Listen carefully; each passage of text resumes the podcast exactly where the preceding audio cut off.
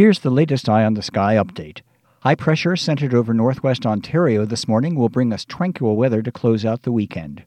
Early tomorrow, low pressure along the Carolina coast at that time will rapidly deepen while moving toward Cape Cod, then stall there on Tuesday. It will bring significant snow to much of the region, especially the southern and central high terrain where up to two feet could accumulate between late tomorrow night and Wednesday morning. A winter storm watch covers much of the central and southern sections from Monday night through Wednesday.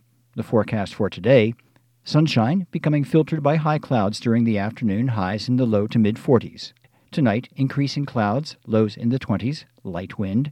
Monday, cloudy with some snow or valley rain showers becoming likely south and northwest. A rising chance late northeast. Highs 34 to 44, southeast wind 5 to 15 miles per hour. I'm meteorologist Steve Maleski with an eye on the sky.